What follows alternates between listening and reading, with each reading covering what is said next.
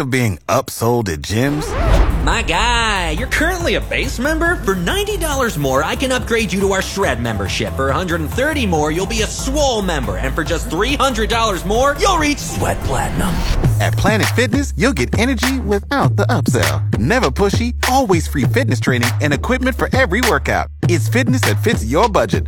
Join Planet Fitness for just $1 down and $10 a month. Cancel anytime. Deal ends Friday, May 10th. See Home Club for details. The Sports Star Audio Vault is powered by AA Best Bail Bonds. 225-2121 or online at mybestbailbonds.com. It is The Blitz here on San Antonio Sports Star, ESPN AM 1250, 103.3 FM. I am Jason Minix. He is Joe Reinagle. Not every day you get to talk to the #1 overall pick in any draft, but we are doing that now. Former Michigan Wolverine quarterback Shea Patterson, the #1 overall player taken in the USFL draft that was held last night, and Shea joins us now. Shea, what's the last 24 hours been like for you? Hey, how you guys doing? Thanks for having me. Man, the last day or so has been really great. Just super excited for the opportunity, and I can't wait to get back on the field. I literally didn't know anything about the draft, or I didn't meet any of the coaches beforehand, so it was a good surprise overall. Really? That's interesting. Yeah. Yeah. When you look at it though, and you see a guy like Moose Johnston, who is involved in this league heavily, does that help? I mean, you know that it is something that's here to stay, and it's something that's big time. Yeah. Yeah. And I was really impressed with the venue at the draft. Everything was pretty first class, and it seems like a really serious event, so I had a good time, and I can't wait to play in that league. You know, it's interesting is Shea Patterson joins us here on The Blitz, and I remember when you came out of Michigan and we had you on, and obviously your goal, get drafted in the NFL.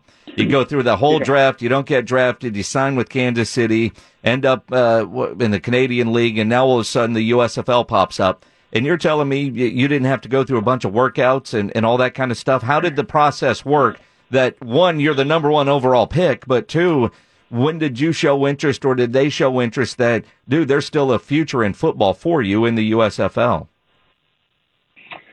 Yeah. The last 2 years has probably been the most challenging so far in terms of my playing days, but It just means everything.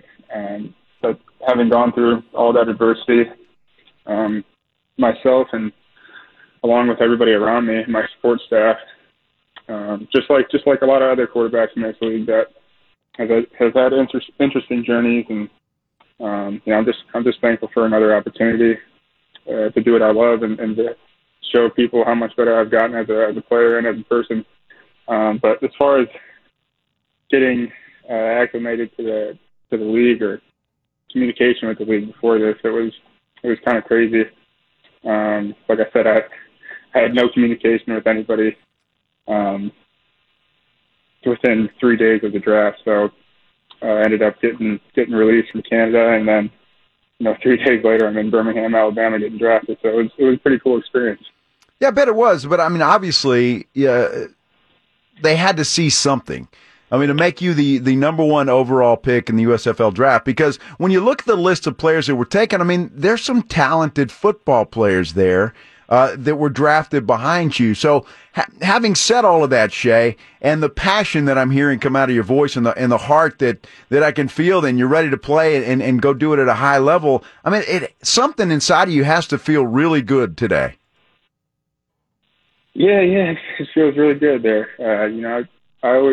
I always believed in myself and my ability, and for a long time there, I just felt like a lot of people were doubting that and questioning that, and I've always been told that it just takes one person to believe in you, and I'm so thankful that Coach Fisher took me, and I get an opportunity to play for him. So, yeah, that feels really good. And that is the incredible thing. And I look at Jeff Fisher, former Oilers coach, former coach with the Tennessee Titans as well. Ryan Eagle's smart guy, obviously, a Titans fan. Smart guy. Did you know Jeff Fisher prior to have conversations with him, or you know the fact that it's Michigan, you're going to play for the Michigan Panthers in the USFL, and obviously a college star up there? I mean, where's the connection?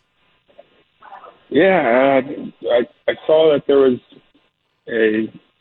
Because I first read about the league when they first started talking about it probably 4 or 5 months ago, and I had no idea what it was about. But yeah, the first conversation that I had with Coach Fisher was as I was walking onto the stage, and he was congratulating me and welcoming me to the team. So that was literally the first words that me and him ever spoke to each other.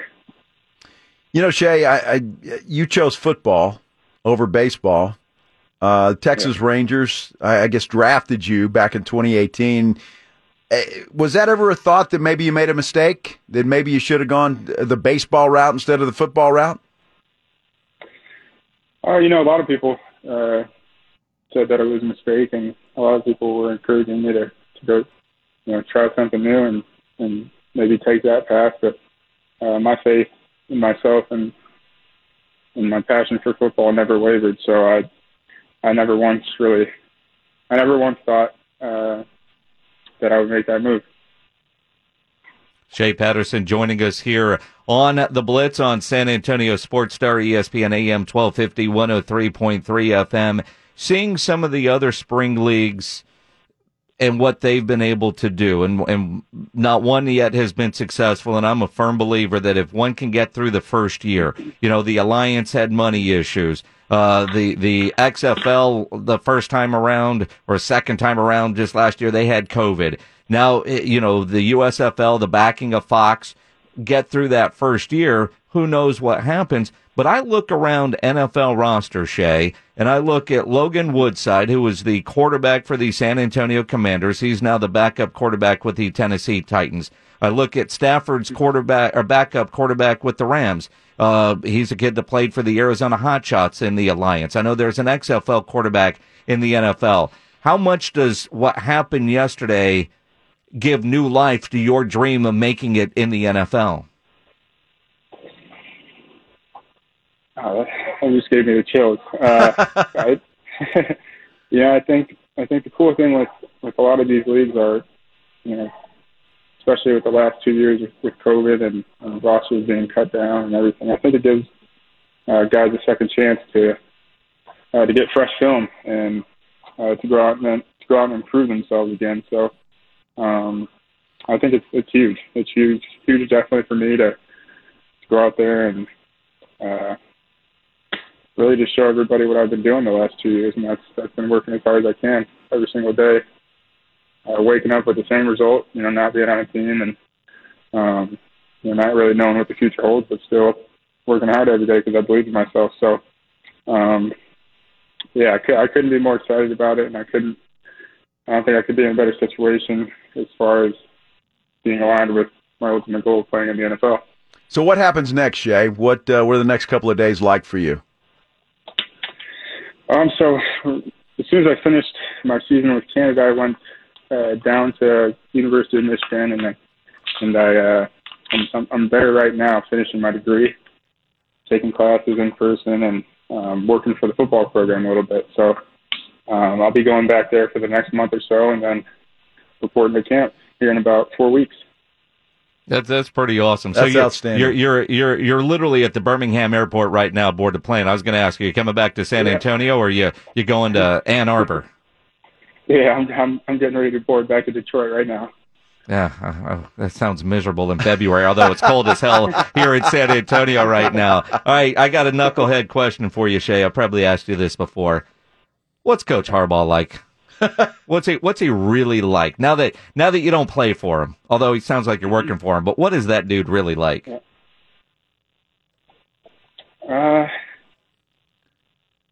know, he's different, but he's different in a good way. And honestly, without him, I don't think I'd be in this position. So, you know, he's a coach, and he's more of a mentor now than he's ever been to me. So. got nothing but respect for him, and he's a great dude. You just got to get to know him on a personal level, and you know, take the time to go up in his office and talk to him a little bit. He's a really cool guy.